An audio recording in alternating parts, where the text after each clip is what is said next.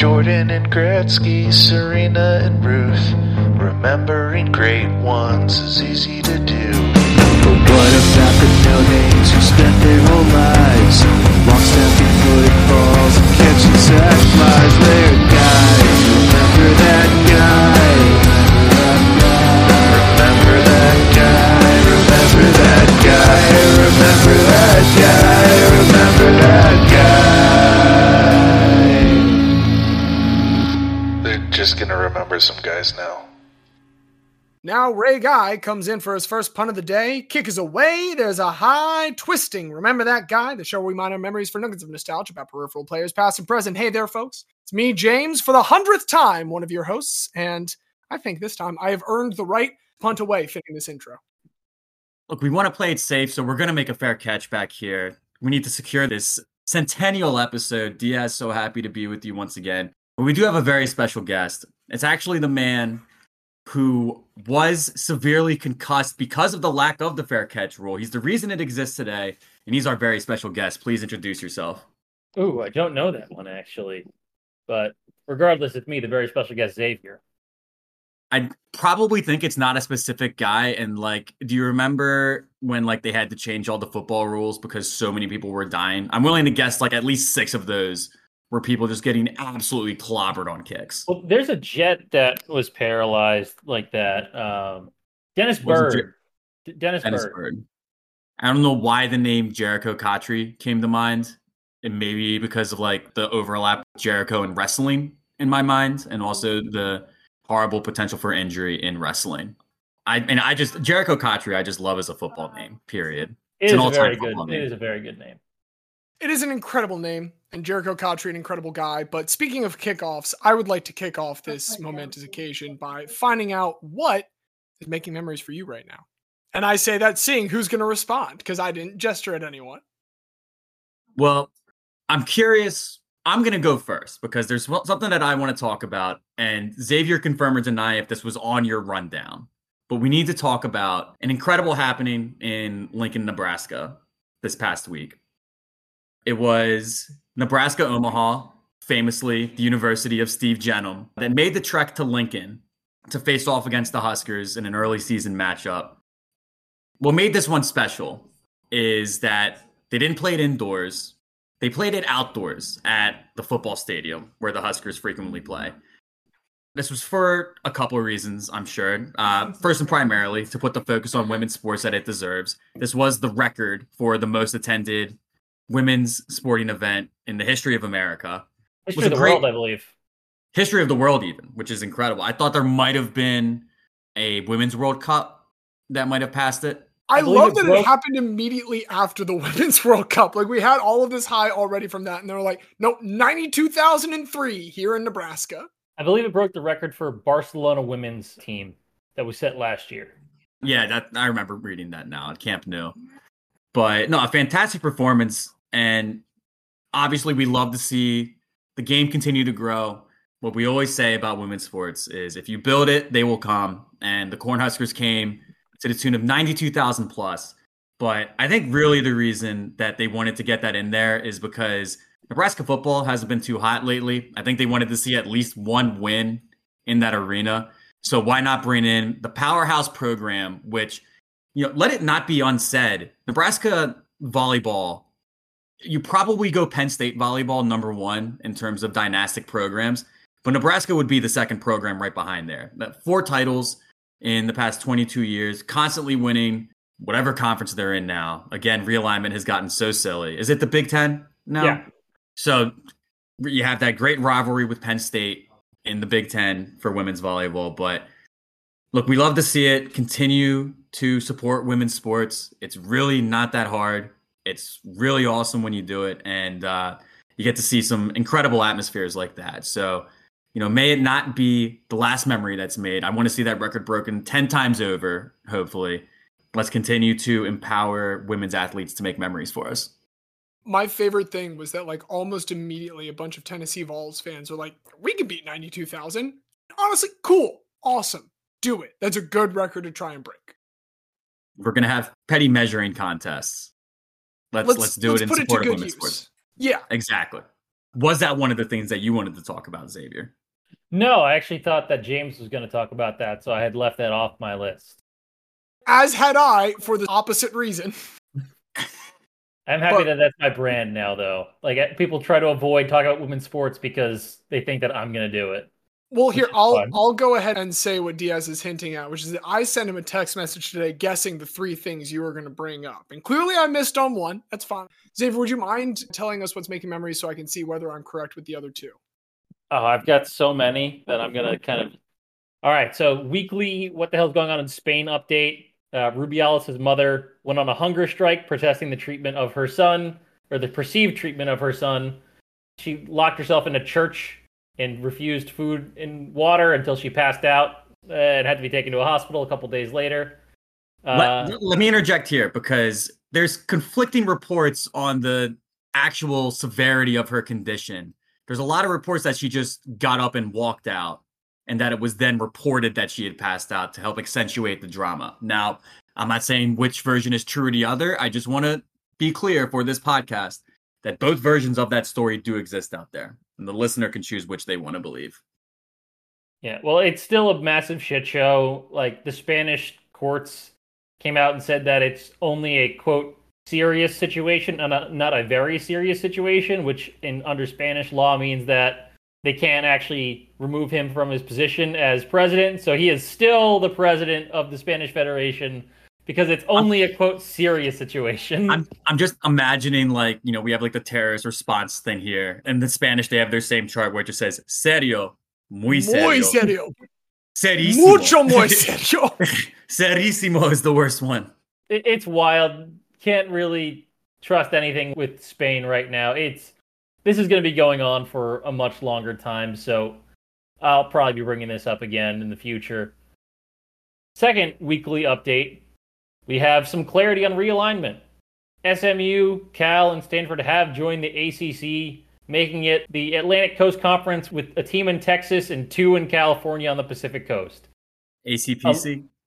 I mean, the one that people say is just All Coasts Conference. Makes the most sense to just keep it as ACC. But the funniest part about this is, so allegedly they're getting like 90 million or so from ESPN for these three teams, 30 million each. In order to finally get enough votes to pass this, the way they're doing it is Cal and Stanford are taking like 10% distributions for a couple of years and then 30% and then escalating.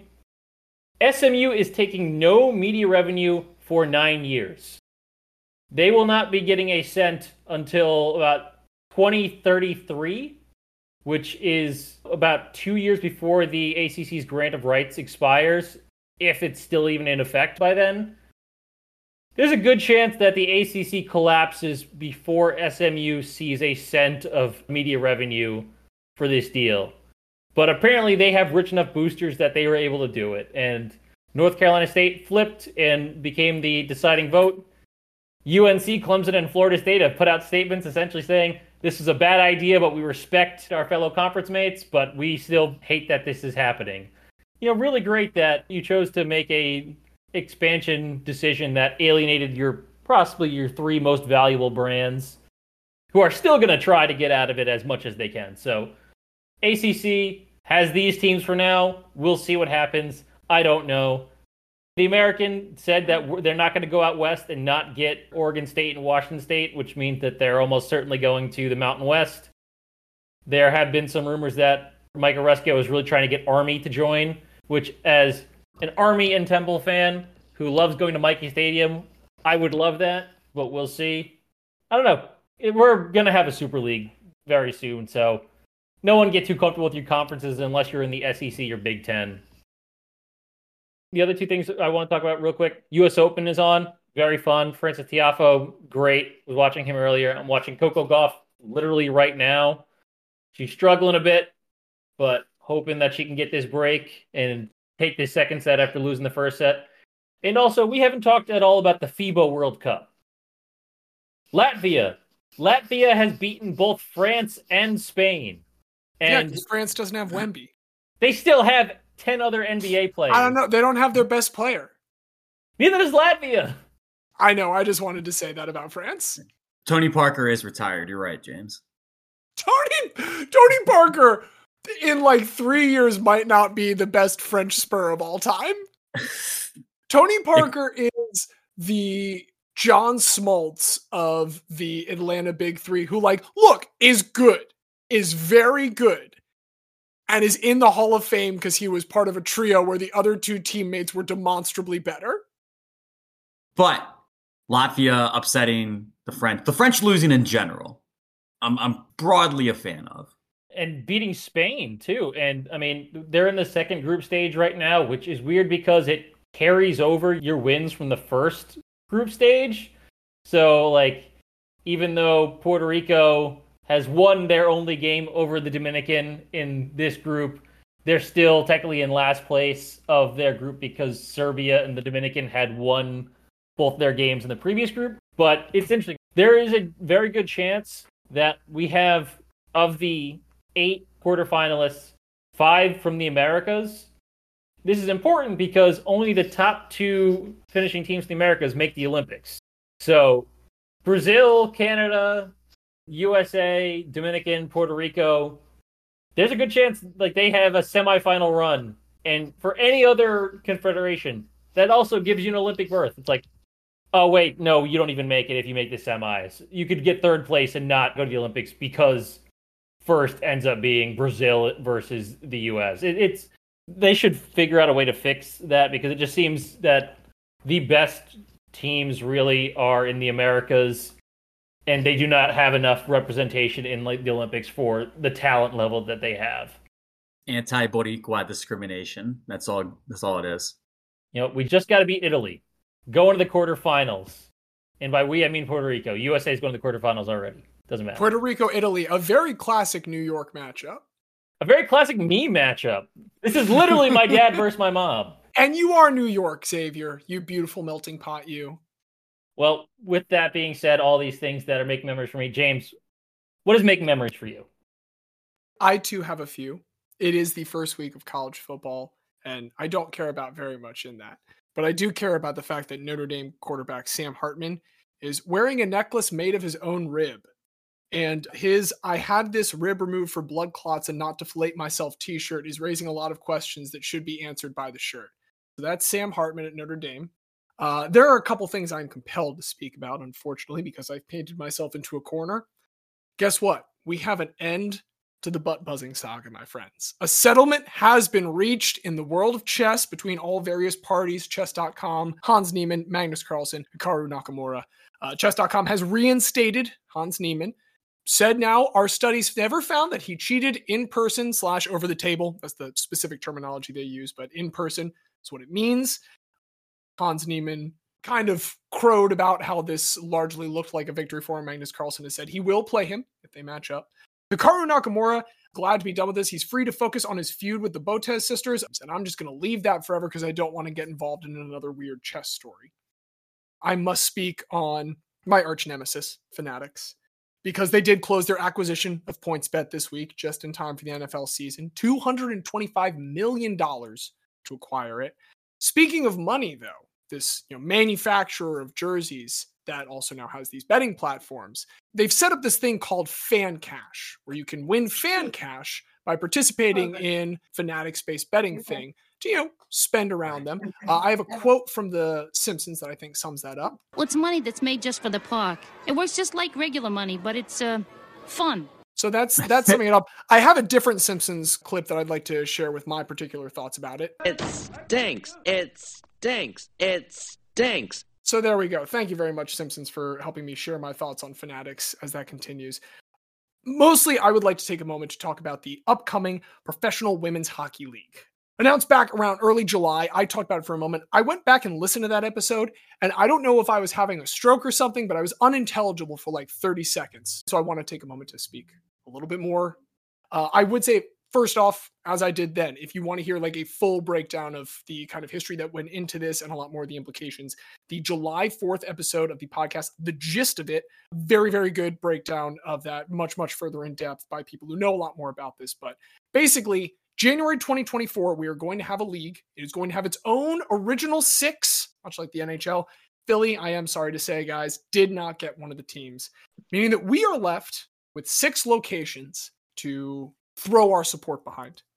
We've got Boston, the Twin Cities of Minneapolis and St. Paul, the New York area. Hasn't been nailed down specifically when in New York. They might be trying to get some of that Connecticut, Hartford heat while also getting the New York and Long Island area. Montreal, Toronto, and Ottawa.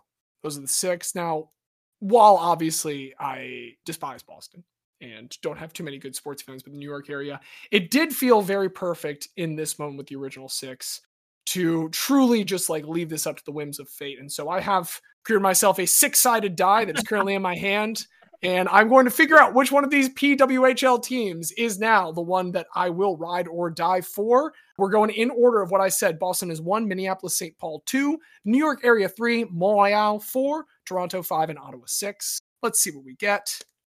That is a 3. We're going with the New York area 1. The other 5 of you get fucked. Ooh, we need to have DS roll now too, because obviously I'm going to New York.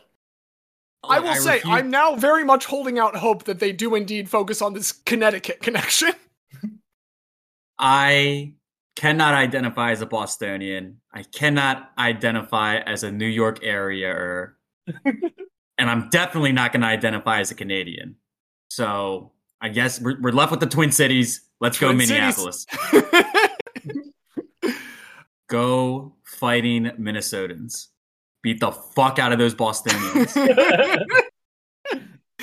Hey, we can all gang up on Boston now. The 3 of us, anti-Boston PWHL team. Also, by the way, this is just a fun fact about it. So they are working to find 6 different GMs, one for each franchise. You'll notice I didn't say owners. I said GMs because the whole thing is owned by one of the co-owners of the Dodgers, Mark Walter. So he just owns the entire league, and there's getting 6 different GMs to fight against them. I guess if you own all the teams, that eliminates the competitive de-incentivization that it does if you just have a couple of them. So it should be fine.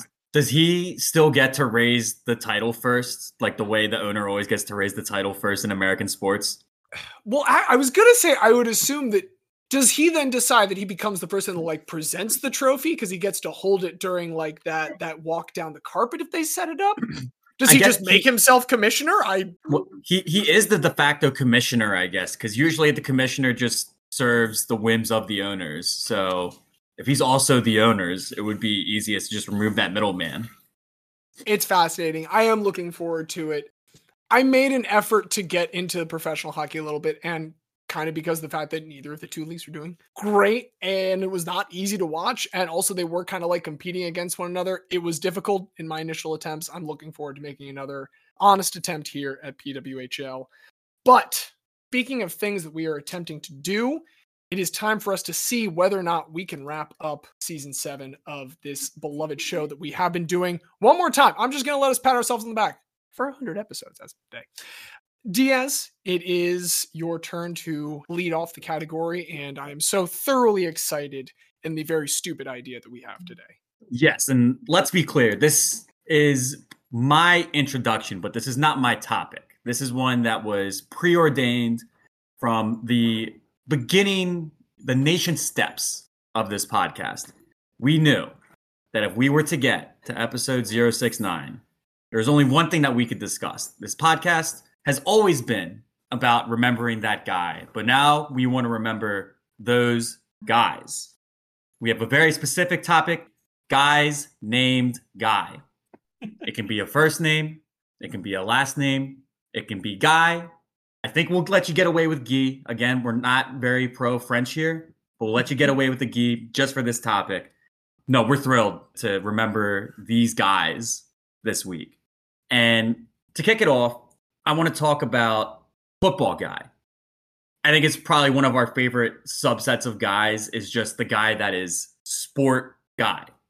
When it gets down to it, a football guy is not simply somebody who plays football.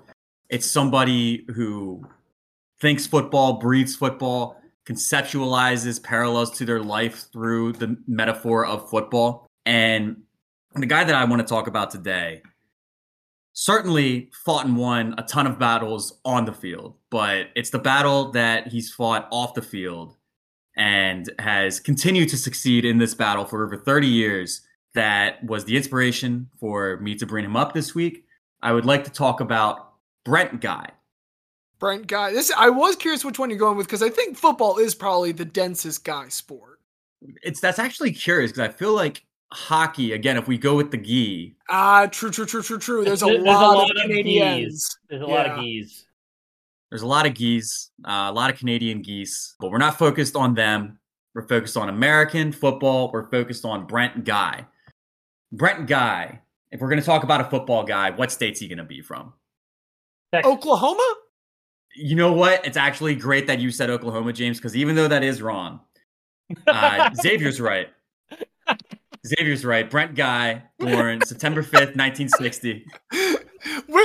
Very good way to let me down. That was very kind of you. Well, we're gonna get to it. Like it is a great second. It is also as close as you can get to Texas without being Texas. It's basically a block that would make more sense to be Texas that they didn't do, because that's where they'd put all the American Indians. It's Texas's cute little hat where he puts all of his racial issues and disputes and just tucks them away in a corner. It's a fucking great start. But Brent Guy, again, let's get back to it. September 5th, 1960, Brent Guy is born. He's born in Perryton, Texas. Going to go to high school at Booker High School in Booker, Texas. And he's a pretty standout defensive lineman there. Gets a lot of interest, but he's not going to be able to stay in his home state. He's going to go up north to that little hat, and he's going to play at Oklahoma State. Where the wind comes screaming down the plain? Yes. He was debating whether or not he wanted to dance with some wolves, but instead he wanted to dance with some offensive linemen in the trenches. He featured primarily as a defensive end. He sometimes would play linebacker. First 3 years, he's kind of in a backup role, but his senior year, he gets to come forward into a starting position. He's going to notch 103 tackles that senior season. But my favorite statistic from his senior season is he does get his only career interception, which he returns for 2 yards. So we very nearly got to see a fat guy touchdown by a guy who has Guy on his jersey, but he only made it 2 yards after the interception. Well, how close was he to the end zone then? Because you said he was close, but if it was 2 yards and... He's 2 yards closer than he was when he caught it. If we think about it as when he catches it, he's 0 yards close, and then he's 2 yards closer. We're actually infinitely closer to a touchdown from a mathematical perspective. So he got infinitely close to getting that touchdown, but he wasn't able to find his way into the end zone. And as you may expect of a player that, you know, has this four-year collegiate career, only really starts as a senior, there's not a lot of interest in him on a professional level. So he's going to utilize his degree in hotel and restaurant administration for the first 3 years post-grad. But eventually, the football guy is going to get that itch. There's no amount of hotel and restaurant administration that you can do to quench that football hunger. So he accepts an offer to go back to Oklahoma State. He's going to rejoin head coach Pat Jones, who he played under, and now he's going to be an assistant coach for Coach Pat Jones. Spends the first 2 years as a graduate assistant. Then in 88, he gets to be the recruiting coordinator. But in 89, he's finally promoted to be the linebackers coach. So he has his own position group that he's specifically focused on. And like you would expect of a football guy, now that he has this group that is his focus, this is his baby, he has one focus in life, and it is to craft these linebackers into being the best player that he can possibly craft them into being. A guy wants to do nothing more than to foster the career of other guys. 89 season comes and goes, and he's working these 16 hours a day, 7 days a week. I mean, he is like living in the office to a point that it's borderline obsessive. And it's in the 1990 season, his work habits are starting to maybe take a toll on him. There's one coaches meeting where all of a sudden, Coach Guy, he has a vision that comes to him. He thinks that he's ordained with this power, that he can just look at the other coaches in the room and know if they're in or if they're out. Is this a guy that I want by my side, or is a guy I don't want by my side? He attempts to explain this to the room, and very quickly everybody in the room is realizing this guy is just going on and he's not making a whole lot of sense. So head coach Jones asks everybody to leave the room except for Brent Guy and the strength coach Rob Glass. To hear Coach Jones talk about it, he just says, "I knew it was bizarre. I knew there was something going on that was not normal. It wasn't any kind of wild fit. He was just babbling nonsense. So Coach Jones called one of his doctor friends. Doctor friend observes and says, this is a more serious situation than you may realize. So they arranged to take Coach Guy to a psychiatric hospital. And while he's there, he's continuing to have these delusions and these hallucinations. When the attending doctor tells him, we're going to have to set up an IV here. We need to administer some drugs to help calm you down. Brent Guy's instinct was that this doctor was trying to kill him. Oh, no. But thankfully, his wife overhears the commotion. His wife comes into the room and is able to convince him, hey, these doctors are here to help. They're not here to kill you. We need to settle down and we need to listen to what these doctors are trying to do. After the doctors allow him to essentially write a manifesto on what's good and what's evil in the world, they're able to stick him with the IV. They're able to calm him down. After some time, he does finally calm down. He wakes up, he says, about 36 hours later in another room, and he sees the doctor, he sees his wife, and he just starts crying hysterically. After about a week here, what he is finally diagnosed with is bipolar disorder. Essentially, the most identifying characteristic is that you can have these super high highs where you're riding off of incredible energy, and you can have these crazy lows where you barely have energy to even get up out of bed. BPD exists on a spectrum. There's people that fit different types and have different balances of the manic versus the depressive. And Coach Guy is much more on the manic side. Thankfully, after going through a regimen, he finds a medication that works. And when he's ready to be released from the hospital, Coach Jones takes him back in. No questions asked. Nothing to, hey, what did they diagnose you with? Anything like that. It's just back to business as usual. So he returns to Stillwater. He has this diagnosis of bipolar disorder, but nobody's pressing for him to reveal it. And at the same time, he doesn't want to reveal it to anybody. There's obviously still today, but especially back in the late 80s, early 90s. We're talking about 1990 right now when he gets his diagnosis. Such a stigma around mental health, mental illness, especially within some of these more stereotypically macho arenas like a football team, like a football locker room. He didn't want it to distract, basically. He didn't want people to think that he was quote unquote soft, which is, you know, a stigma that he was trying to overcome personally. And, you know, he kind of just wants to put his head down and get to work. For the 1990, 1991 seasons, continues as the linebacker coach at Oklahoma State, managing this condition in silence. Finally, in 1992, he gets hired at Utah State, where he goes, becomes the linebackers coach, spends 3 years there under coach Charlie Weatherby. In that time there, Utah State would win their first bowl game in program history with Coach Guy leading the linebackers. In 95, he comes back to Oklahoma State, again, retaking that linebacker post. And after 3 years there, he's finally get his first chance to be a defensive coordinator. In 1998, he gets hired to go to Boise State, where he becomes a defensive coordinator. And at Boise State is where he kind of gets to show his chops as a football coach. Boise State wins two conference championships, including their first Division I conference championship in school history in the time that he's there. For the final 2 years of his three-year stint in Boise State, they would finish first in total defense, first in scoring defense, and first in rush defense. So leading the dominant side of the ball there, Boise State would win back-to-back humanitarian bowl games in that span as well. Sorry, two consecutive humanitarian bowls? Back-to-back humanitarian bowls, which I think at that time were played on Boise State's field.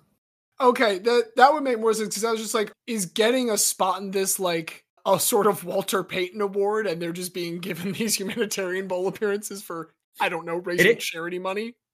It is full FBS. I mean, it's like, you know, the Bad Boy Mowers Bowl isn't necessarily the two best landscaping teams. Well, sure, but Bad Boy Mowers is selling me something. Is humanitarian bowls selling me on the concept of being humanitarian? I looked it up. I'm down with it. Don't get me wrong.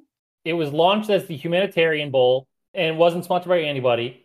And then they had different people sponsor the Humanitarian Bowl. So it was the Crucial.com Humanitarian Bowl, Roadies Humanitarian Bowl, the You Drove Humanitarian Bowl, before just becoming the famous Idaho Potato Bowl. It has now been sponsored for the last 13 years by the Idaho Potato Commission. There's no humanity left. There's just potatoes. You know, in Idaho, I think that's probably correct. Reject humanity, return to potato. Famous guy to hoe potatoes, anyway. So, yeah, I mean, is it a little bit unique circumstance that Boise State gets to play this home bowl game? Maybe, but why does Hawaii get to be the only school that gets its own fancy game that people have to come into? I am in favor of the Humanitarian Bowl, now known as the famous Idaho Potato Bowl. But after he has these 3 years of success at Boise State, he's going to get an opportunity now to come up to a bigger level. So he's still going to be the defensive coordinator, but now he's going to be signed to Arizona State, taking a step up, joining the former Pac-10. RIP. R.I.P. The 2002 defense is probably the standout team from his time at Arizona State. They set school records for sacks and tackles for loss. And this has a lot to do with the schemes that are being developed, but admittedly, it probably has more to do with the fact that Baltimore Ravens legend Terrell Suggs is holding down the D-line and getting a lot of those sacks and tackles for loss. But somebody had to coach him up on technique. Somebody had to scheme him into the right matchups. And somebody had to help him get into the backfield there. And a lot of it was his natural ability and strength and size. But a non-zero portion of it was the defense of Brent Guy. Well, and this is interesting to me because up to this point, I had been under the impression that Terrell Suggs attended Ball So Hard University. So finding out that he was at Arizona State at the same time, double enrollment, that's really impressive.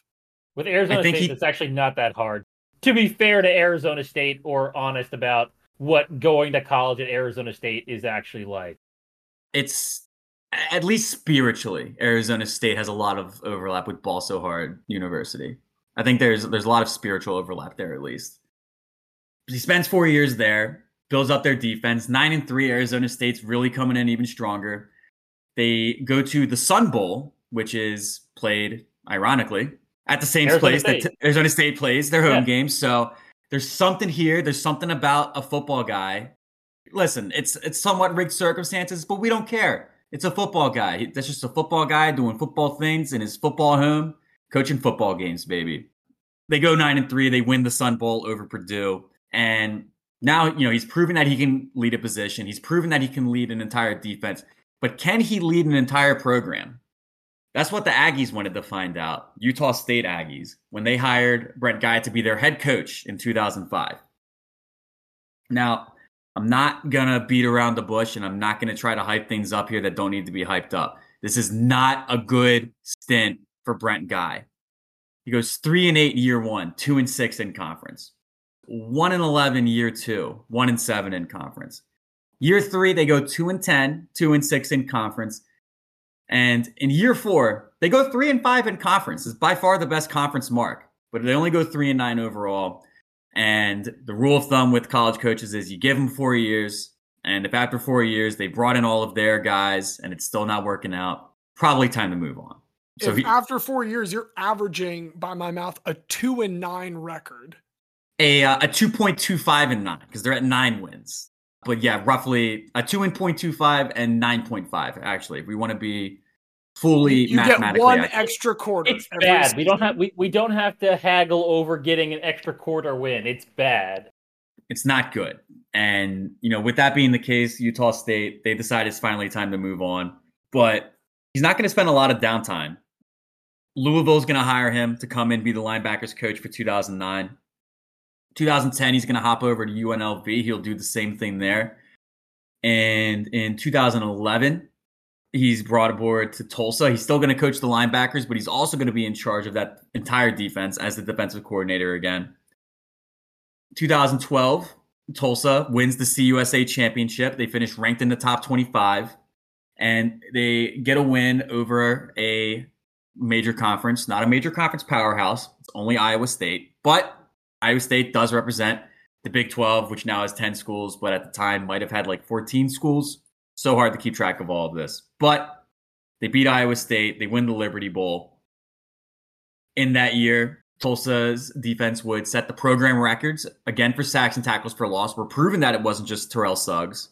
There's a little bit of magic to Brent Guy here. They finished second in the nation that year in sacks, as well as third in the nation in tackles for loss. So it's not just a thing where Tulsa hadn't done shit and then they did a little bit of shit. This was a genuinely very good defense. 2013, Sean Jackson becomes Tulsa's all-time program leader in sacks again, thanks in small part to his ability, but in large part to the mentoring of Brent Guy. For the final 3 years that he's in charge of the defense, if you're to take the average, Tulsa is 9th in the country in tackles for loss. They average in just under 7 a game. After his 4 years at Tulsa, he's now going to go to Memphis, where he's going to coach the safeties for 1 year. So he can take a 1 year gap, but then Butch Davis, former University of Miami coach, former Cleveland Browns coach, football lifer. He's a football guy. He knows a football guy when he sees one. So he's going to bring in Brent Guy to be the defensive coordinator there. Going from Butch to Guy is very football. Butch is a great football name. And while they're here, they're going to lead FIU to some pretty good success. 2017, Panthers go 8-5, 5-3 in conference. They do lose the Gasparilla Bowl, but they come back 2018, improve that record. They go 9-4, 6-2 in conference, and they win the Bahamas Bowl. So now it's looking like we have this FIU program on the up and up. We have after the 2000. There's something you forgot to say. I knew that sounded familiar. They lost the Gasparilla Bowl to us. Was that really to Temple? Yeah. That was one of our few ever bowl wins, 28-3. I remember their quarterback got hurt, so they had like some really bad backup in for the whole game, and it was just not even close. Frank Nutile, MVP of the Gasparilla Bowl. I do remember that now because I remember after that game, like Temple quarterbacks had a thing for a few years where it was like quarterback who had a great end to last season comes in with high hopes. Quarterback sucks. Quarterback gets benched for new unheard of quarterback. Unheard of quarterback performs great to close the season. New season begins with high hopes thanks to strong end of season by quarterback. But that was also played at Tropicana Field. The 2017 Bad Boy Bowl yes. Gasparilla Bowl was played at the fucking Trop. I love so many silly bowl games. The Bad Boy Mowers Bowl is definitely the favorite because you just get to drive around the lawnmower that gets up to 20 miles an hour on the field after. It looks so yes. fun. Brent Guy, you know, as I already said, Butch Davis recognized him. His fellow coaches also recognized him because after the 2017 season, he was nominated for the Broyles Award, which goes to the top assistant coach in the nation. Didn't win it that year. It went to Tony Elliott, who is currently the head coach at Virginia. He was an assistant at Clemson at the time. So they chose to give it to an up-and-comer in that instance. But if we wanted to recognize the entirety of his career, because again, by this point, Brent Guy's been a college assistant coach for over 30 years. He's trusted as like the right-hand man for Butch Davis. So after that second season, they are on a recruiting trip together. Brent Guy's driving. And he just has to pull over to the side of the road and he just breaks down in tears. He's been getting back to some of his worst habits that are associated with his bipolar disorder. He's been drinking a shit ton of coffee so that he can pull those 16-hour days, which can exacerbate some of his manic tendencies that come along with the bipolar disorder. Constantly nauseous from all the coffee that he's drinking. He's just overall a mess. And he finally chokes out to Coach Davis. I need to resign. I'm so sorry. I have personal things I need to deal with. And even at this point, it can be easy to forget as we recount this story. In 1990, Brent Guy was diagnosed with bipolar disorder. And he's been managing this condition in silence to the football world this whole time. The only people that know about this are his wife and the doctors that helped to treat him. His kids don't know. The rest of his family doesn't know. He's just living in silence. But he does know that it's finally gotten to this breaking point. Like, I need to value my life above all else. So he does step down as coach. And it was in 2020 that he finally came out publicly with his diagnosis, said, this is the reason why I left football. There's a very good feature written by ESPN about his battle and recounting some of the more specific instances along the way. For now, he's fully stepped away from football, does not have any intentions to return to football, but he wants to ensure that as we reach this new era in mental health awareness, he wants to be what he was in private to a lot of his players along the way. He always said when he was an assistant coach, he would try to look out for the players who might be labeled as quote unquote problem players. He would always recount that he would try to bite his tongue when some coaches might make snide remarks like, oh, so-and-so's acting like that because he didn't take his happy pills today, or so-and-so's the type to go to the top of a garage. These are specific things that he recounts hearing and having to bite his tongue in those instances, but wanting to offer himself up as a resource to those players, seeking out those kindred spirits that might be dealing with battles in silence. And even to them, he's not going to specify what he has, but he's going to say, look, I know what you're going through. I know that there can be these silent battles. I want you to talk to me. But now he wants to not just be that in private. He wants to be that as publicly as he possibly can. Since his stepping away from football, Brent Guy has been working with the National Alliance on Mental Illness. He's meeting with first responders to help to train them on some of the more immediate warning signs of a manic episode, and also just trying to be a voice to the football community as much as possible. It's a community that he came up in. He knows full well the stigmas that are around it. And if he can't help from within the game at this point, Brent Guy wants to do nothing more than to help to break down those barriers, to increase access to service, to increase quality of service for those who are dealing with mental health issues. And I thought it was just a remarkable story, because when we get back to, you know, what is a football guy? It's a person that lives football, breathes football. And the way that Brent Guy is able to kind of contextualize and deal with his illness, when working with his doctors, he describes it. Let me get the exact quote. He said, doctors are just like anybody else, just like I am with the zone blitz or the zero blitz. They have certain meds they like that they use with their patients where other ones don't. There's a real fine line everybody has to walk. You got to find the right doctor and the right meds to get you through this. That to me is just, I just love that even when it comes to this most intense personal battle, he's still viewing it through the lens of football. It's the way that he looks at the world. He's a football guy. Quite literally, he is Coach Guy. I hope that while his tenure as a head coach might not have worked out too well, he had a very decorated career as an assistant coach, reflected by his nomination for the Broyles Award, by the fact that Butch Davis, you know, he'd already been out of football for a year when Butch Davis called him up to come back and be an assistant again. So I think Guy recognized Guy. I think Guy recognizes when he does need to step aside from the game that he loves, and to impact it in a bit of a different way now, which is what Brent Guy is trying to do. He's just the first guy that we're going to go over today, but I do think he is very worthy of consideration for admission into our hall, so named after him. Yes, named after him. It is the Brent Guy Hall of Guy. I'm surprised you said, like, oh, I hope you won't hold against us that he, like, didn't succeed as a head coach. Are you kidding me? A, like, specialty positions coach that gets one crack at it, goes 9-38, and just goes back to his lane and doing what he knows? That's Guy's shit, man. No, very true. Very true. We couldn't have gotten 1-6-6 in a bowl appearance. I would have loved that for him so much. But he hates points being scored so much that his offense didn't score him either. Should have gone to Iowa, hang out with the Francis. That would have been funny. I don't think his teams nowadays are doing enough humanitarian work, and that's really the issue. We need to get back to the humanitarian Idaho famous potato bowl on a blue field. But I mean, look, as I said, that's just the first guy. Xavier, I don't know if we're going first name Guy, we're going last name Guy, we're going nickname Guy. Tell me more, fill me in. We're going first name Guy, but because I know everyone's interested in hearing about this thing that when it comes out will be many days out of date. Coco Gauff did win the second set after dropping the first set 3-6. Now, let's see if she can finish it off against Elise Mertens in the third set. I love when we do days-old play-by-play, and I'm not saying that with any sarcasm. Like, sincerely.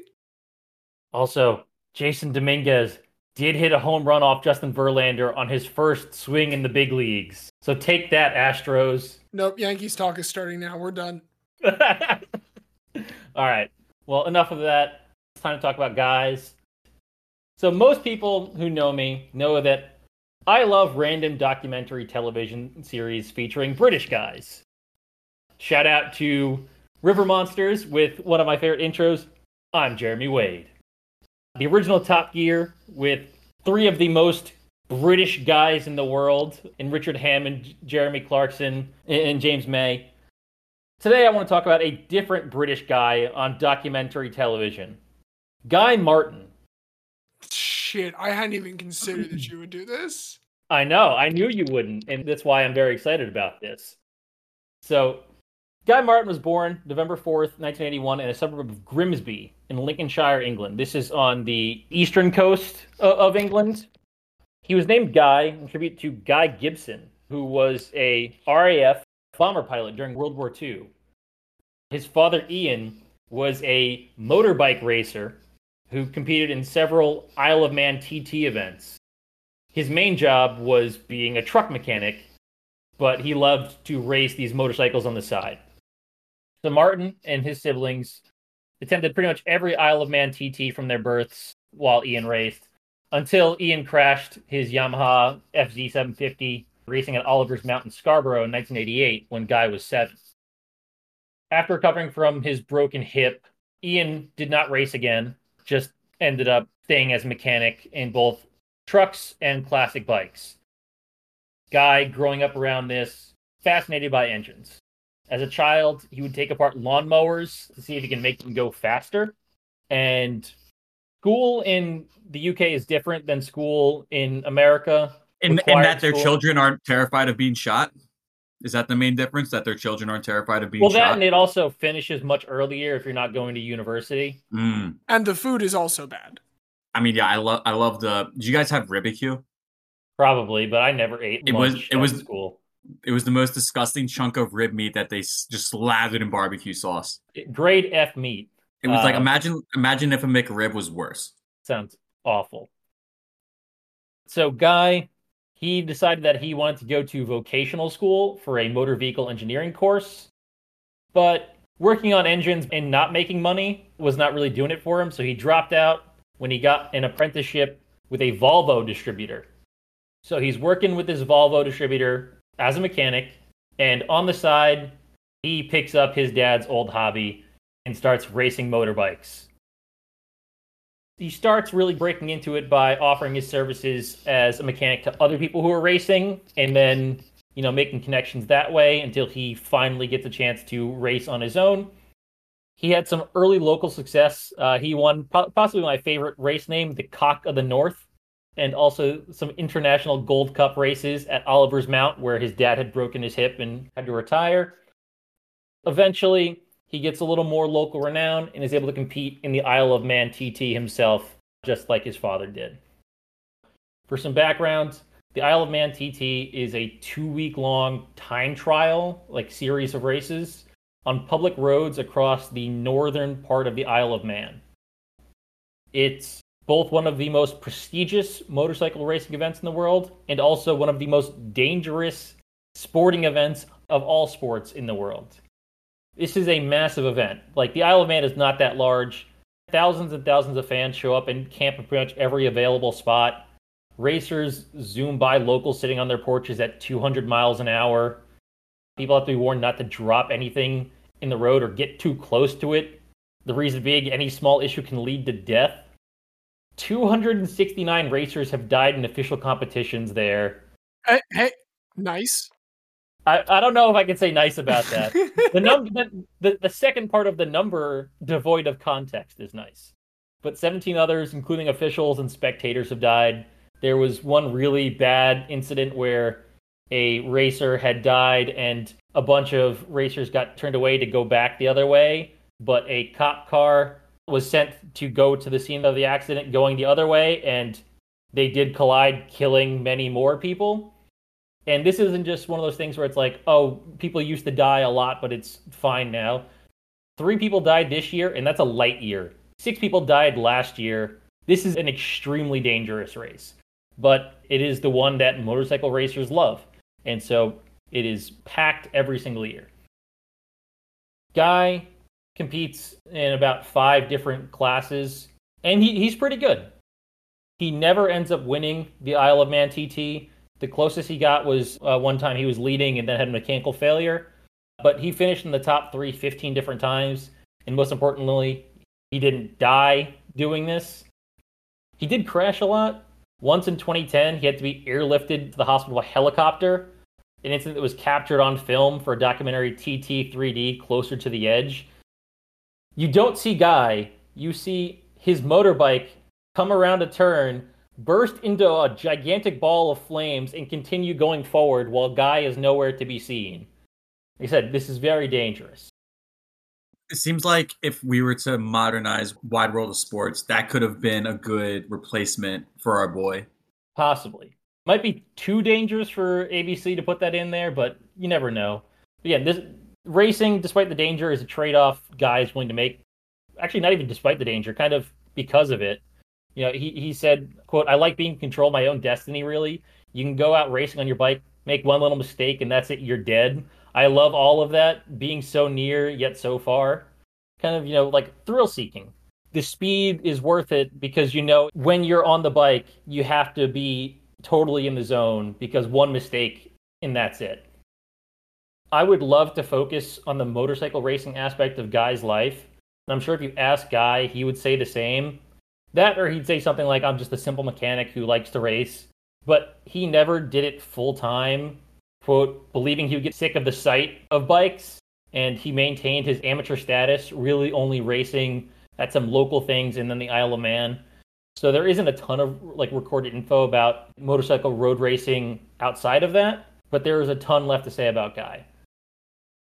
In the lead up to the 2009 Isle of Man TT, there were some TV producers who were shooting footage pre-race. So they're interviewing a bunch of racers. They interview Guy, and they're mesmerized by their interview. They go back to London and show some clips to a BBC executive. "It was just one of those standard features you do about the runners and riders," said James Woodruff, whose film for ITV4 was intended for fans of the race. But rather than talk about machines and what he liked about the course, like most of them, Guy started talking about the molecular structure of tea. So this clip is on YouTube. He takes these people on a tour of his shed near Grimsby and has a mug of tea, which is apparently one of nearly like 20 he drinks a day. And Guy says, quote, "9 times out of 10, people put the milk in last. But if you put the milk in first, the overall result is an emulsion, which is a far better result than a mixture. It's all about the molecular reaction between the hot water and the milk. I'm a bit sad. I take things like that into account." He says this in like the most rural British drawl. He's got big fluffy hair with full-on mutton chop sideburns. And everyone's like, "Wait, this guy's phenomenal. We need more of this guy." There's a clip I've seen going viral recently of this British guy getting interviewed by BBC, and there's a pigeon that's just chosen to live on his head. That guy is the second most British guy I've ever heard of.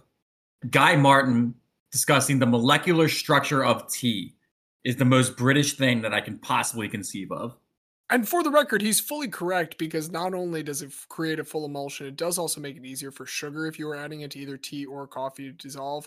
Also weird that we now have 2 guys who have attested to regularly drinking 20 cups of a caffeinated beverage a day. Well, he's British, so I think it's actually required. Yeah, it's not bipolar disorder, it's British, which is a completely different thing. It could also be autism. I will say that he does have autism. So just absolutely obsessed with tea. Well, so he got diagnosed with autism later in life. He said, "It hasn't changed anything. It just confirms why I do certain things in a certain way." And I think doing certain things in a certain way while talking about how you make your tea that you drink 20 times a day. Caitlin, who is trained to spot these things in children, when I talked about how much Guy loves engines, she's like, "Yeah, I would have pointed that out when he was a kid." So take that as you will. The BBC contacts Guy, and they're able to convince him to shoot a 6-episode series called The Boat That Guy Built. The IMDb description for this series is simply labeled, "A Guy Called Guy Builds a Boat." What more do you need? as you may have gathered, it's literally about Guy renovating an old narrow boat, which was like a type of UK canal boat, and the boat was named Reckless. So it's essentially a 50s boat with an engine from 1931, cannot go anywhere, and Guy spends about 2.5 hours of television time renovating this boat so he can go up and down the canals again. This series is extremely well received, and people wanted to see more of Guy. So a couple years later, Channel 4 airs the first season of Speed with Guy Martin, which was a 4-episode program about Guy's attempt to create 4 speed-based challenges that enable him to explore the boundaries of physics and learn about the science of speed. In the first episode, which was titled Britain's Fastest Cyclist, Guy breaks the British record for speed on a bicycle. James, could you take a guess at how fast Guy goes on a bicycle? You say it's the fastest any Brit has ever gone. Yes. Give me 45 miles an hour. It's 112.94 miles an hour, James. Fucking shit, bro. Yeah, so, I mean, there's a lot of prep that goes into it. There is a racing truck in front of him that he essentially uses as a slipstream to cut through the wind. They tow him for 30 seconds so he can get up to speed, but then it's up to him to maintain and go even faster. And he's talking, like, it's just a delight to watch. It's so fun. He's just, like, mic'd up saying, like, I feel like my muscles are shredding themselves apart. But then he breaks the record, and he's just so happy, and everyone's congratulating him. It's just so wholesome. But, yeah, 112.94 miles per hour. That has to have been the most smoothly paved road I've ever seen in my entire life. James, it wasn't a road. It was a beach. Yeah, you're even more confused, aren't you? Yes, I am. In the event of a crash, that does seem like it might be a better surface. I'm not even going to say best. There's no good surface to crash on at 112 miles an hour. I just can't imagine your tires having enough grip to go that fast on a beach. You know what? It worked for Guy. Yeah, if it's good enough for Guy. So over 3 seasons of this show, Guy attempted to break other records such as the world's fastest toboggan, the furthest distance possible on a bike with 24 hours of nonstop cycling, the world speed record for hovercrafts, and the motorcycle land speed record. His current speed records, because he still has some of these, include the fastest tractor in the world at 135.191 miles per hour, fastest speed in a soapbox car, 85.61 miles per hour, and the highest speed on a wall of death, 78.15 miles per hour, among others. James, the Wall of Death looks kind of like the Ball of Hell from the Simpsons movie, except without a top on it. And he just has to ride his motorcycle perpendicular to the ground around this wall. Absolutely phenomenal. While filming his television specials and still motorcycle racing, and also still working full-time as a mechanic, Guy also got into mountain bike racing. In June 2011, after 2 full years of training, he raced in the Saul's Kammergut Trophy in Austria, which was going down an entire Austrian mountain. And with a time of 14 hours and 40 minutes, he was the first British non-professional rider to finish. This is a thing that professionals spend a lot of time doing, and just this amateur guy named Guy, who felt like picking up mountain biking, just trained for this and did it while maintaining multiple other things going on in his life. He finished second in the male solo rider category at the Strathpoofer 24-hour mountain bike race in Scotland in both 2014 and 2015. In 2016, he competed in the Tour Divide mountain bike race, which runs from Banff, Canada to Antelope Wells, New Mexico, going through the Rocky Mountains. It took him 18 days, 6 hours, and 23 minutes, with an average of 150 miles covered per day through mountains. No, thank you. Not for me personally. I mean, yes, no, it's incredible, but not for me personally. July of 2017, Guy had officially retired from motorcycle racing. Yeah, he said, racing's been good to me, but I'm bored of it. You spend the early part of the year preparing for the season, testing, racing, talking about it, and then doing it all over again. It's like Groundhog Day. It's time to stop. So now that he's done with that, he got approached to be the new host of the new Top Gear with Matt LeBlanc. But he turned that down because he wanted to continue doing his own thing. He also previously turned down like appearing on Top Gear as a guest. Said, it's not really my thing. It's seen as the typical celebrity thing to do. and I'm not a celebrity in any way. Currently, he continues to do documentary TV specials. They alternate between like record attempts, British history/engineering, and travel logs. So in some of his most recent miniseries, he attempted to set a new world record for the fastest road legal electric car, investigated how Britain's power is made, including the shift to sustainable energy, and went to Colombia to, quote, see firsthand the effect cocaine is having on the country. When we say firsthand, what do we mean? You know what? You'll have to watch our guy in Colombia. I do have clips up right now of Guy getting kidnapped and waterboarded in Colombia and Guy getting shot in Colombia. And it led to a great headline in The Guardian that read, Guy Martin makes cocaine, gets kidnapped, and meets Pablo Escobar's nephew in Colombia. Guy, despite doing this TV stuff, doesn't see TV work as a job, and he would not miss it if he were to stop. You know, he views it as a means to do things that he otherwise could not, gaining information and experiences. Quote, the only reason I do TV is because they keep coming up with decent ideas. And he continues to work as a mechanic as his actual day job. He has pushed back or canceled TV shoots. Like if his boss says they have like a big project needs to be done, he's just a truck mechanic. I also love that in all this time, he's still working for another mechanic. I would thought that like, look, you've got some BBC money. Not saying crazy BBC money, but like enough BBC money to presumably open up your own mechanic shop. You see, you would think that too, but no, he has a boss. He works for a different company. He just likes doing what he does, and he's worked for the same company for a long time. He was asked, like, why do you still do this? Like, surely you have enough TV money. And he said, I don't know. I love it. I always like the dog to wag the tail. All right, you earn decent money on TV, but I earn decent money on me trucks. The day the TV boys get sick of me, and that day will come, of course it will. You're kidding yourself if you think otherwise. What would I do then?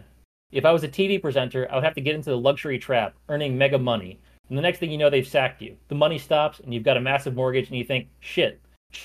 And then you have a massive breakdown. I've never got above my station. Nice house, nice shed. I drive a transit van in a Volvo estate. I've never lived like a rock star, no mansion, no cocaine habit to fuel, and if everything stopped tomorrow, I could quite happily live on my truck wage. Now, to be clear, he said no cocaine habit. That's true. This was also before our guy in Colombia, so who knows? But I'm just fascinated by this guy named Guy, who seems like the most British person ever. Full-time mechanic who loved to race motorcycles on the side, then loved to race mountain bikes and endurance races on the side. Because he's just so happy-go-lucky, he ended up on TV despite him not caring about TV, just so he can have cool experiences going to India and China and Colombia and all these things. And like any true Brit with some money, he also currently co-owns a pub in his hometown that he renovated with his sister that's called the Marrow Bone and Cleaver. Apparently, it's a gathering place for people who love bikes and cycling of all sorts, and has helped revitalize this small town in the suburbs of Grimsby. You know, I really love Guy's story. I've been watching a lot of his stuff on YouTube. He's just so relentlessly positive. I get why those producers were, we need to get this guy named Guy on TV. I totally understand why he feels like it's more of just a hobby for him, because you can really see that coming through. And I just love it. I think it's a phenomenal story. And also, he did release a book that has possibly my favorite title ever, called Guy Martin, When You Dead, You Dead, which just covered his previous year doing the 24-hour solo World Mountain Bike Championship and the Isle of Man TT in diary format, which seems like the most Guy book ever. And I just love it. Regardless of whether or not you vote for him today, I want you to see these videos so you love him as much as I do. When You Dead is a great book title, but I was most tickled on his Wikipedia page when I read the following entry, exactly from his Wikipedia page. Martin has written 3 books about his life, releasing his autobiography, Guy Martin, My Autobiography, on May 8th, 2014. You know exactly what you're getting with this guy. Between Guy and his bow, like, he above all believes in truth in advertising, and I have a lot of respect for that. Guy is a straight shooter. You don't have to worry about any sort of misdirection or exaggeration. If he tells you he's going to do it, he's going to do it. A guy you can trust. Who cares about the molecular structure of tea. Rightfully so. But enough about my guy named Guy. We have one more guy named Guy, or Guy, or whatever it is. James, please. First, I do need to tell you about a movie. It came out on November 26th, 1942. It stars Humphrey Bogart and Ingrid Bergman. If you haven't already guessed, this is the film Casablanca, which is named for the Moroccan city in which it takes place. It tells of a doomed romance with the backdrop of World War II between those two actors' characters. And thankfully, about a decade or so after World War II, romance is able to a little bit more easily flourish here in Casablanca. And so it is that in the late 50s and early 60s, a Frenchman named Paul meets the Moroccan-born Genevieve, and the two get married in 1964. And then as the calendar turns to 1965, the couple is still in Casablanca, and on January 4th, they welcome their first child. It's a boy, so they decide to name it after Genevieve's brother, and thus begins the life of my guy today, Guy Forget. Guy Forget is, of course, the correct pronunciation of this individual. I do want to point out that if you're a stupid American, you would read this as Guy Forget. While he is born here, family knows that if they don't leave, they'll regret it. Maybe not today, maybe not tomorrow, but someday and for the rest of their lives. And so at a young age, Guy and the family Forget move back to Paul's hometown of Toulouse. This is in the south of France. Well-off upbringing for Guy here. His dad, Paul, had been a pretty successful tennis player. As far as I can tell, the reason that he was in Morocco in the first place, international championships, which he did make the finals of in 56 and 57. And Guy also picks up this sport pretty early. He develops this like strong left-handed serve and volley style. It is a little bit strange in France. Doesn't typically play all that well on clay. But that does not stop him from winning the Roland Garros, or the French Open junior title, in 1982. And with this moment, kind of rounding out his junior circuit, he is ready to turn pro later that year. So his first year on the tour, it's about what you'd expect from a 17-year-old. He competes in the Australian and French Open, and he does make it to the third round of both of those. And he also dips his toes into doubles a little bit. By the end of the year, he is 70th worldwide in singles and 717th in doubles. Next year, 83, we're still building, we're still growing, we're a young player on the circuit. We make it to Wimbledon and the US Open this time to make sure we have checked off all four Grand Slams for appearances. Does have losses in first rounds of all three of those Grand Slams that he appears in this year. He is down to 188 in singles. Next couple of years, between 84 and 85, he participates in all 8 Grands that are available in those 2 years. He never gets past the fourth round, but is starting to finally get a couple wins. His big one in singles. We want to dwell on this for just a moment because it is in his ancestral homeland of Toulouse. 40 years ago from 1986, so back in 1946, his grandpa, Pierre Forget, had won this title here in Toulouse. And then 20 years after that, his father, Paul Forget, had won. And it is now another 20 years later, and Guy Forget does win his first top-level pro title here in 86 in Toulouse. In fact, Grandpa Pierre is on hand to present the trophy to him to continue this beautiful, cyclical family thing. We love multi-generational Forgets. We absolutely do. We don't want to Forget any of them, and that is all well and good for singles. But something that has become very clear as these last couple of years have gone is that singles is probably not the main place for Guy to focus on. What he's going to keep focusing on now is those doubles. He started 717th, but as he starts to participate in more of these in the mid-80s with some of his like big longtime partners that we're going to get to know, there's Frenchman Loïc Cortot. We also have another Frenchman, Henri Leconte, and a Swissman, Jakob Hlasek. That is a very difficult last name. My apologies. 3 of his main 4 partners that we're going to have, Guy has reached all the way up to a 23rd ranking in 1986. And that is when it is time for him to really like take off as a doubles player. Gets 6 titles that season with a few different partners. And his biggest win is at Indian Wells. Indian Wells takes place in California. It's the biggest West Coast American tennis competition. It is kind of the unofficial 5th Grand Slam. And at this time, he is there with Peter Fleming, who is taking a break from always playing with like Andre Agassi and Sampras, to come here and play Indian Wells doubles with Guy Forget. His opponent there, who they do defeat, is though going to be the fourth and perhaps most important of his main partners. And this is Yannick Noah. Are the two of you familiar with Franco-Cameroonian Yannick Noah? That's Joe Kim's dad, isn't it? That is exactly Joe Kim Noah's dad, yes! Yeah.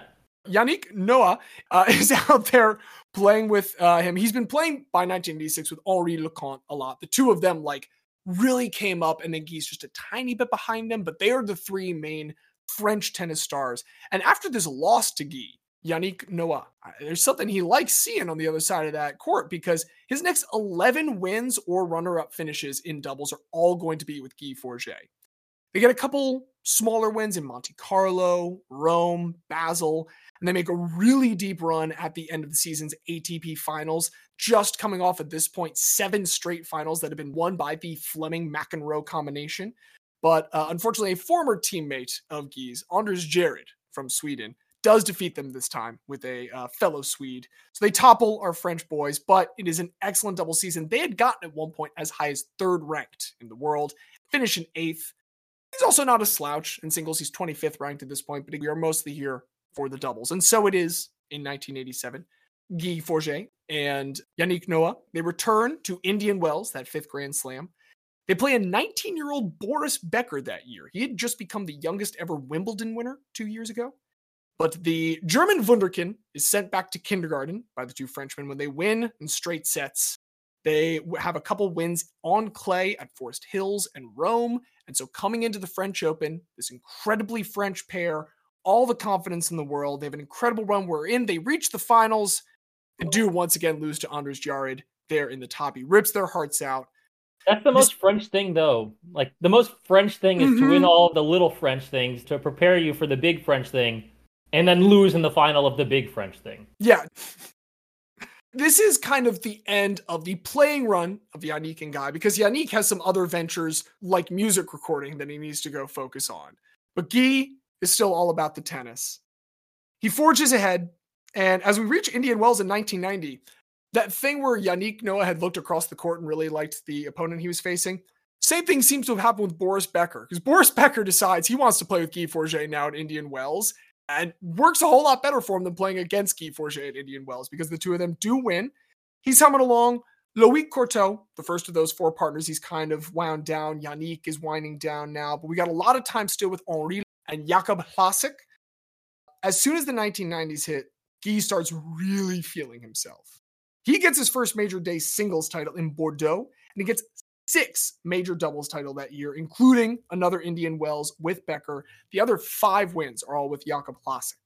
But there's one competition that unfortunately Jakob Hlasek simply cannot compete in with Guy Forget. Back in the late 1800s, Americans were starting to get good at tennis. And at the same time, they're starting to, America, normalize diplomatic relations with Great Britain, which had previously been like our greatest enemies. But we're getting kind of chummy now. And so this guy, Dwight Davis, looks at the sporting scene. He decides, you know, a good diplomatic thing would be to have an international tennis competition. International initially means between the United States and Great Britain only. And in 1900, they have the very first edition of what will become known as the Davis Cup. By 1905, this is already now become an international affair. And nowadays, it is the biggest international tennis competition that is held. France has a really good run early on in this tournament. They are runners-up in 25 and 26. They win from 1927 through 1932, all consecutive, and then do once again finish runner-up in 1933. And then they do not make another final even until 1982. They have still been winless for nearly 60 years, when we reach 1991, and this is the team that we are concerned with. U.S. is favored this year. They are largely led by Pete Sampras and Andre Agassi. Those are their two stars. France is no slouch. They also make it to the finals in a matchup against America. And the thing about the U.S. versus the French teams, the U.S., Sampras and Agassi for singles, but they have a doubles pair of Ken Flack and Roberto Seguso, who have like nothing to do with the singles. They're not playing that at all. They're just the doubles team. France is captained by Yannick Noah, who is not playing, but he has now become the captain of the Davis team. And it's basically just Guy Forget and Henri Leconte by the time they get to the finals. They've had some others play a couple sets as they get towards here, but the way it's going to break down, there are 5 rounds, if necessary, that they play. First 2 singles, the doubles is the third, and then 2 more singles. In the very first set of the finals, Guy takes it for Magacy and then drops the next 3. U.S. goes up 1-0. Henri Leconte beats Sampras in the next one, 3 straight, ties it up 1-1, and the 2 of them absolutely crush Flach and Seguso. And that sets up Guy with a chance of redemption because for the 4th round, he is facing that other loser, Pete Sampras, and eventually in that final 4th set, slice of 1, he wins 6-4, giving France their first Davis Cup win in almost 6 decades, along with his friend Henri Leconte under the captaincy of their third musketeer, Yannick Noah. And this stokes not only a patriotic fire in Forget, but it also seems to just light a fire under his ass in general, because the next year he makes the men's singles and doubles finals both at Indian Wells. He loses both of them, but still 6 single titles that year. His first ever 2 ATP Masters events. He wins them in 2 incredibly similar cities, Paris and Cincinnati. And both of them come over Pete Sampras. He gets as high up as 4 that year in singles, finishes the year at 7, by far his highest singles rating ever. And he wins the ATP finals as a doubles. Finally, this time with Jakub Plásek. Now that the international swords have gone away for a moment, the 2 can combine the Franco-Swiss alliance. He will never again quite reach these heights, but he does have a couple more ATP highlights. He and Leconte together get 1 Indian Wells doubles. It is his 5th overall. And he wins the hometown Toulouse a 3rd time in 1992, reunites with Boris Becker for another doubles win, not at Indian Wells, but just having some fun elsewhere. And in 96, his final singles title comes against Cédric Pioline in Marseille. But those 2, they're rivals here in his final ATP win. They're not going to be rivals for a moment as we go back to the Davis Cup. It's 1996 for the Davis Cup. Captain Yannick Noah had to retire for a little bit because he had to tour to support his music recording business. I'm not joking at all. He has like several albums at this point, and he's been touring in support of that for a little bit, but it's time for him to come back as the Davis Cup captain for his 2nd non-consecutive term. And as he's building the team, there's a lot of new blood, but for the doubles team, there's one Guy that he cannot forget. And so versus Sweden, as they get to the finals, it's tied 1-1 going into the doubles match. This is the only one that Guy is going to be able to participate. They have now gone to a strategy similar to the one the Americans had in 1991. But with Guillaume Leo, they just fucking dominate. Win in 4 sets, 6-3, 1-6, 6-3, 6-3. France drops round 4 in the singles, but they do win that decisive 5th singles match over Sweden. For the record, that one has like 2 different tiebreakers in sets 1 and 3. The final match, they was 10-8. It is incredibly close the whole way, but in the end, once again, Guy Forget is a part of one of the first Davis Cup winning French teams in almost 60 years. It's only been 5 years this time, but the 2 together still kind of feels like getting over a drought. You know, it's like the 2007 Red Sox. This is really the last great moment of his playing career. He will retire about 7 months later in June of 97. His singles career finishes 378 and 290 with 11 titles. Doubles, 387, 182 with 28 titles. After a little bit of time, Guy decides that while he's done playing, he does have some more mérite to prove. And so he begins his run as a captain of French national teams.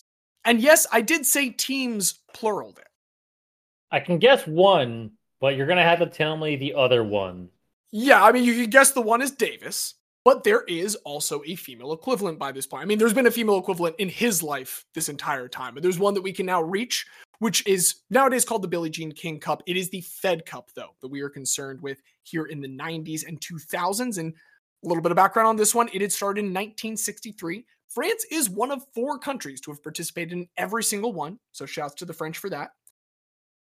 He comes in after, surprisingly, Yannick Noah had been the captain of them prior to this. Yannick Noah had been doing very well with both. It was a little controversial that he came out. It wasn't like pitting Guy against him, but he had been well-liked, and it was going to be maybe a little bit tough for Guy to step into these shoes. Absolutely no, it is not. He's going to come in, and they're immediately going to make 3 appearances in 4 years in the Davis Cup Finals. Runners-up in 1999 and 2002. They win in 2001 overall. They had been winning when he comes in, and they keep winning on the Davis Cup side. That's no problem for Guy Forget. They do admittedly take a little bit of a step back at first in the Fed Cup. They'd won in 97 under Yannick, and then they're just not really contenders until we get it to 2003, and they do reach the finals, going up against 17 times champions, the American team. The odds are daunting, but they have a coach who knows about how to play as a French underdog to an American team. And as Diaz, you so thoroughly love to say, it really comes down to the fact that Guy, he makes the right speeches, he pushes the right buttons, and single-handedly, this coach, without any input from the star female players whatsoever, is just able to take this French underdog all the way to the second ever Fed Cup win for the French women's national team. Who was on that team? All right, so I can tell you that the French women that participated in the final round, I'm not the biggest tennis fan. I didn't know most of them. We have Amélie Morelmo, we have Mary Pierce, we have Emily Loy, and we have Stephanie Cohen-Aloro playing with Emily Loy. So those were the four that participated in the finals against Stevenson, Megan Shaughnessy, Lisa Raymond, and Martina Navratilova. I've heard of those four on the American team. I have not heard of those four on the French team. Yeah, so that's actually a pretty... I wasn't sure who the U.S. would have had. It's definitely not their best team, but it is a solid team that probably should have won. So that is a pretty good upset. It's a big accomplishment by the coach/captain. It's incredible coaching from Guy Forget. And if I can amend the Bojack quote a little bit, and it's like, that was the problem with French women's tennis. There just weren't enough men doing it. And then you get Guy Forget in there and it fixes everything right up. Yes. I mean, it's incredible. And it gets them going on a good start. They are going to make the finals 2 years after this. They will lose to Russia both times. And actually, I should clarify that Guy leaves between those two appearances. He gives up his spot as the captain to Georges Gauvin, who had served as the captain in between Yannick Noah's first two terms as the French Davis Cup captain, and has now come over to be the Fed Cup captain. But Guy Forget, who was both the Davis and Fed, is still just going to be the It's very Yankees, Billy Martin, Lou Piniella, Yogi Berra in the mix, all of that. And very, very intermingled, we'll say. Do the French not have enough people in tennis at this point? I thought France, like, they have a lot of tennis players. They're just playing the same people for so long? Because they love these ones the most specifically. Like, people have said, as I've watched videos about this, like, these three, Guy Forget, Henri Leconte, and Yannick Noah, are like the three faces that people think of for men's French tennis right now. I did not know that they cast such a large shadow, but they really do. Like, he's at the Davis Cup host for another 14 years. He was the longest ever tenured Davis Cup captain. Do you want to guess? I'm looking right now. Do you want to guess, Diaz, who took the job over from Guy Forget as Davis Cup captain? Who was it? It was Yannick Noah, who is also once again serving as the Fed Cup captain for France now. Unreal. Fucking in his 60s. They are like the definition of modern men's French tennis. They're a golden generation, and much like Tony Parker, it's very clear which of them is the third. It is very much Guy Forget. He's the one who has no Grand Slam wins. He's always kind of the second of the pair, you know, even when he's not with his Frenchman, even with Boris Becker pair. And it's those little things about him that I love. I love that he's got this weird 6 degrees of guy connection to Joakim Noah. I love that he has the highest win percentage of all time of Fed Cup captains, despite the team taking a little step back when he came back there. Longest tenured Davis captain. All of this tennis, again, was done with a playing style that should just be fundamentally incompatible with the French playing surface of clay. And so it's a wild career. And there are a couple things, you know, that go on in his life outside of that. I should mention that he has his wife, Isabel, and they do have their sons, Matthew and Thibault. Thibault is a tennis player. Unfortunately, was born in 95, was not an old enough tennis player in 2006 to win 20 years after his dad won, and 20 years after his dad's dad won, and 20 years after his dad's dad died. It's dad's all the way down. But he is playing tennis for USC. So once again, shouts to the former Pac-12. I mean, we have to blame Guy for that, for not getting that done early enough to give his son a shot. He waited too long. Matthew is the older son. Maybe he was hoping that he would go into tennis. Either way, it's not Thibault's fault. Guy Forget did run the French Open for a little bit. He did step down after he was implicated with some of his financials being exposed in not the Panama Papers, not the Paradise Papers, but the third different leak of people's weird Caribbean papers that we had, the Pandora Papers. He was figured in that. He blamed it all on his IMG management. Giveaway up at IMG? Yeah, maybe. Totally could buy it. Finally, he is immortalized in a sort of song. And I say sort of song because this is not a dig against the band, but I do hesitate to call any of Fish's music song. It's more every once in a while they say words over the notes that they've just been playing on end for like 2 hours at a time. That being said, they do have a lyric regarding our good friend Guy Forget that actually, it's very convenient. It was played for the very first time in many years and the very first time outside of the Mountain Time Zone.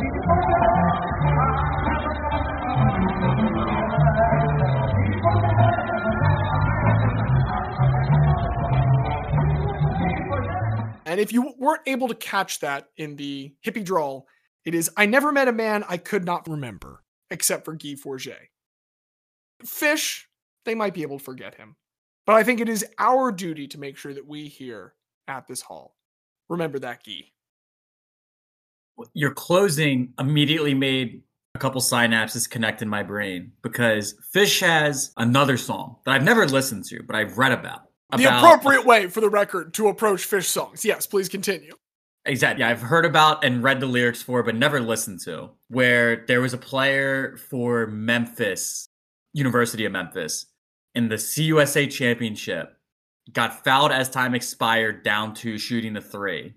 And he swished the first, and the last two rimmed out, and they lost by one. And Fish wrote a whole song about that guy. Squeezing out the breath that I don't have that quiet now. They only want two more.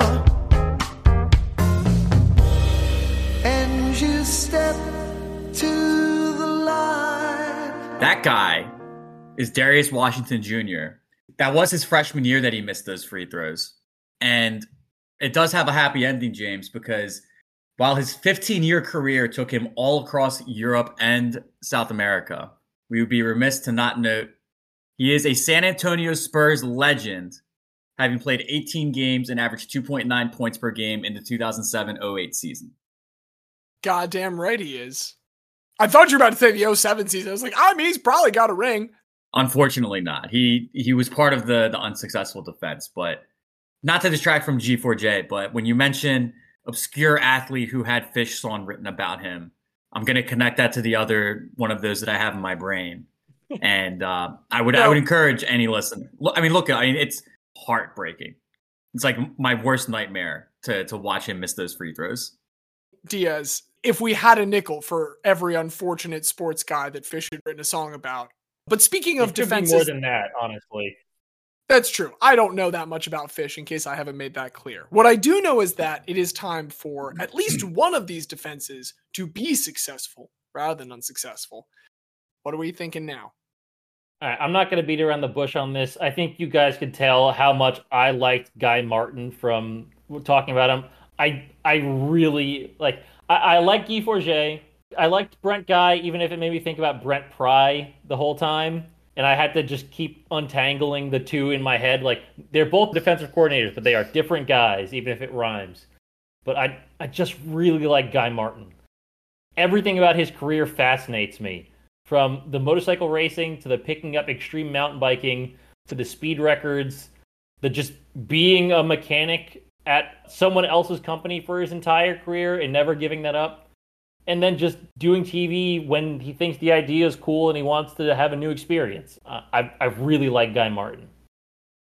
I don't want to brush past Brent Guy too quickly. There's a couple things that I want to say on his part. Picture of Brent Guy. He is exactly what you would picture from a football coach that has been on the defensive side of the ball his entire life. He's born bald. There's no way that man has ever had any hair on his head whatsoever. He's lived his entire life completely bald, just as round as he is now. He looks like what Steve Adazio wants to look like. Spot on. But Diaz, the three-peat as of yet remains undone. And I do feel like, much as it might have influenced Nikola Jokic's MVP award this last year, there's a higher standard you have to meet for that third one. And so I did have that in mind as my approach, Brent. It is a higher bar. It is a higher bar, James. And I do concede that, which is why if both of you were wowed by the Brent Guy story, and I think it's a good story. Like, it's a really good story. And again, we love what he's doing with his second act, trying to make it easier for those who deal with mental illness now within the sporting community, make it better for them than it was for him so that they don't feel the need to live in secrecy like he did. That's all great. We love all that. But again, it is that higher bar to get the three-peat. And I fully respect that, which is, you know, that's why I'm split between Guy Martin and G4J, because I love so much about Guy Martin. It's a great story. But just the name is really, really tough for me to look past in a positive sense. Like, it is Guy Forget, and we are remember that guy. I think it comes down to maybe the question that we need to ask, and I mean, when better to ask it at this milestone part. If we're just talking about the guyest dudes that we can talk about, obviously Guy Martin wins this. It's not even close to a competition. But is Guy Martin enough of a sportsman?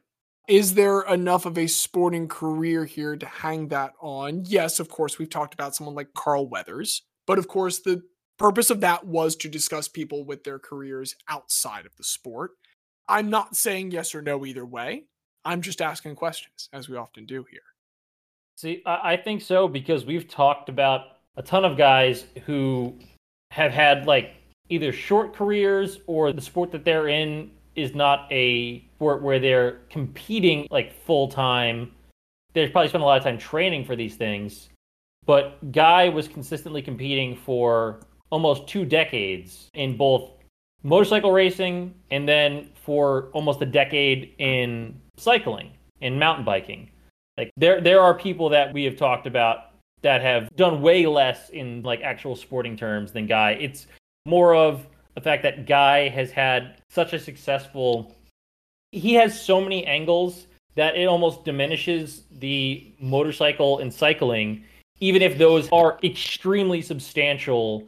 It's just the way I presented, because I wanted to talk a lot about all the other facets of Guy. I don't want to diminish the sporting accomplishments that he has, because I know Diaz looked at his Wikipedia page earlier. There's a ton on there. I just cut a bunch out because I didn't want to be going on for hours and hours. I like, if you want to talk about Guy Forget because you like the name, I get it. It's a great name. Like, that's fine, but I don't think we can hold like actual sporting competitions against Guy Martin. I think that's a perfectly fair response. Like, it seems like we're kind of split. I want to keep this open, but in a previous episode where it was like very split down the middle, I did turn to ChatGPT. I wanted to turn the ChatGPT here just to see what it comes up with. We're playing all the old hits again. I asked simply, who is a better guy, Guy Martin or Guy Forget? It gave a brief summary of both, and then it said, comparing the two quote-unquote guys depends on your preference and interests. If you're into motorsports and mechanical engineering, you might lean towards Guy Martin. On the other hand, if you're a tennis enthusiast, you might appreciate Guy Forget's accomplishments in the world of tennis. It's important to note that they excel in different domains and have different types of accomplishments. I tried to nail it down. I said, if you had to pick one, which would you pick? It said, as an AI language model, I don't have personal opinions, feelings, or preferences, so I can't make subjective choices. I tried one more time to nail it down. I said, if you were capable of making subjective choices, which choice would you make in this instance? And it said, I understand your question, but as an AI developed by OpenAI, I don't possess personal opinions. My responses are based on factual information. Therefore, I don't have the capacity to express personal preference. So ChatGPT, much like it is to society, is doing nothing to help me. So I am stuck with, again, both of your cases to help to settle this. I like that Guy Martin stays amateur forever, but also, does it still count as amateur if you're like getting paid by television to do it? I know, well, like literally it does, but he was never paid by television for motorcycle racing. Or, but for the records? Yeah, but the records were all a bunch of different things. Like, some of his records include gravity racers down a mountain or fastest toboggan or hovercrafts. They were totally separate from his actual motorcycle racing. He was racing against people who were actual professionals backed by teams like BMW and Honda, who were being paid and equipped by car and motorcycle producers with a lot of money. So he's competing against people who are professional racers, but he stayed amateur and did not take money from that because, again, his day job was being a mechanic, and he didn't want to give that part up while competing. So he's racing against professionals. He's not taking money from the BBC or whatever for racing parts. That's a totally separate thing. Sure. But does he have a Fish song? He might. I didn't look it up. He might, but right now I'm going to lean towards no. And honestly, I think that might be a positive based off of everything I know about Fish. Fair. Because the things I know about Fish they're not positive. Fish themselves may be fine, but I've heard things about Fish concerts and the people who enjoy Fish. So I don't think it's a bad thing that Guy Martin does not have a Fish song named after him. Well, I think the important question that has come up is, does Diaz think it is important that Guy Martin doesn't have a Fish song named after him? Here's what it comes down to for me. Ultimately, I'm not considering as pros or cons the amount of Fish songs made about an individual. I've completely removed that from my analysis. And here's what it comes down to. I think if we were to say, who is the bigger every man, who is the bigger every guy? I do think the answer is Guy Martin. However. I was waiting for the however. It's like you're unfortunate. It's always the however. It's fine. In my best Stephen A. Smith voice. However, if we are to consider the contributions within the sporting world that deserve to be remembered, I believe it is not just his undertakings while playing with Joakim Noah's dad to get to those two French Opens a decade apart and lose both is particularly heartbreaking. And it could have been the end to the tennis career of a lesser guy, but we're not dealing with a guy. We're dealing with a Guy. And this Guy would go on to lead his country to glory in the Davis Cup. Big-time guys step up in big-time moments. And when it came down to Guy to be a, let's be real, superior opponent in Pete Sampras, he didn't care what the world ranking said. He didn't care what the ability said. He did what he had to do. He won. He empowered future generations of the French to win, both male and female. And while there's some shady financial stuff going on there, towards the end a little bit, it is not enough for us to forget about this guy, which is why we must remember Guy Forget and welcome him into our illustrious Hall of Guy. Bienvenue. I feel like Diaz after Mitch Canham didn't get in. I'll remember this. I was just going to say, I felt like this did a really good job of our first attempt at like long form narrative, because it's been this season long arc of coaches taking credit for everything their players do. And I finally cashed in on it, baby. They're all just pieces on a board. It's all about how you move them around. That's my problem. I haven't brought any coaches this year. If Guy Martin had coached somebody up on how to ride a tractor over 100 miles an hour, it might have swung it. Yeah, it's not that he did it himself and broke multiple land speed records. And if Guy Martin could have trained someone to break the lawn mowing record at the 2017 Bad Boy Mowers Gasparilla Bowl played between Temple and FIU at the fucking Trop, then it would have been a walk. I can't believe that happened at Tropicana Field. My God. It's so funny. It's a house of horrors. Do you think they have a rule for like if the punt hits the dome? Yeah, it's a touchback if it gets one of the catwalks. Right, exactly. 2 points, re-kick. Xavier, can we get an update on Coco Gauff? Yeah, she won 10 games in a row to bagel out Elise Mertens and win the third set 6-0. So Coco is going to the round of 16.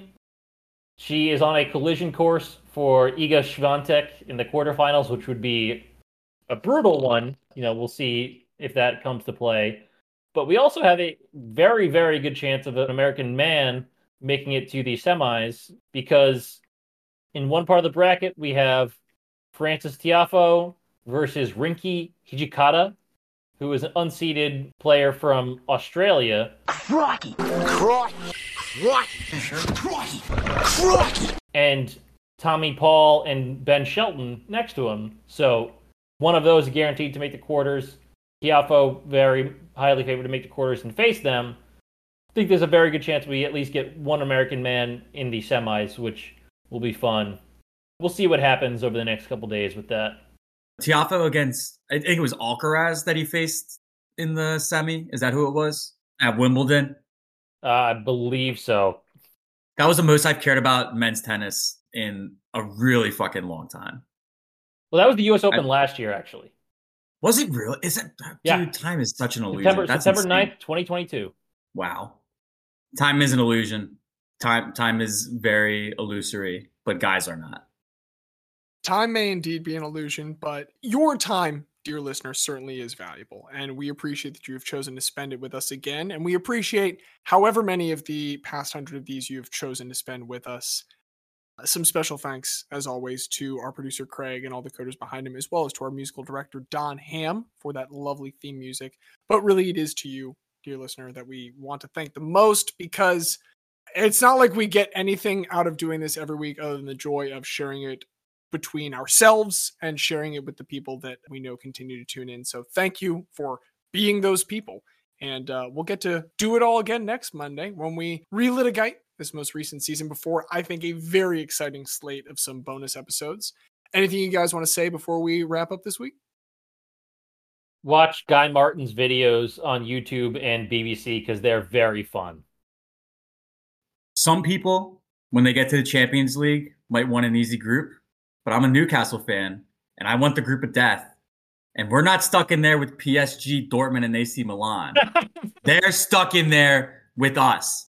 Kylian Mbappe has never seen anything like the Toon Army in full throat. And you know what's going to happen? He's going to fall so in love. And he's going to join the Toon Army, baby. If you can't beat him, impress him a lot while you lose 5-0 so he comes and joins your oil-rich team from his oil-rich team. Oil money runs the world, baby. Thank you once again, folks, for these past 100 and for hopefully yet another 100. I'm James. I'm the very special guest, Xavier. And I'm Diaz. And as everybody's favorite grammatically correct sentence goes, Guy, Guy, Guy, Guy, Guy, Guy, Guy, Guy.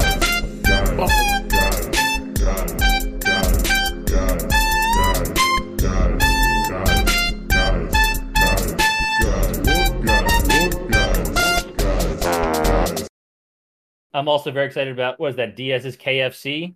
Or is that Popeyes? I can't tell. No, it's KFC. It's KFC. I'm not proud of it, but I am eating it.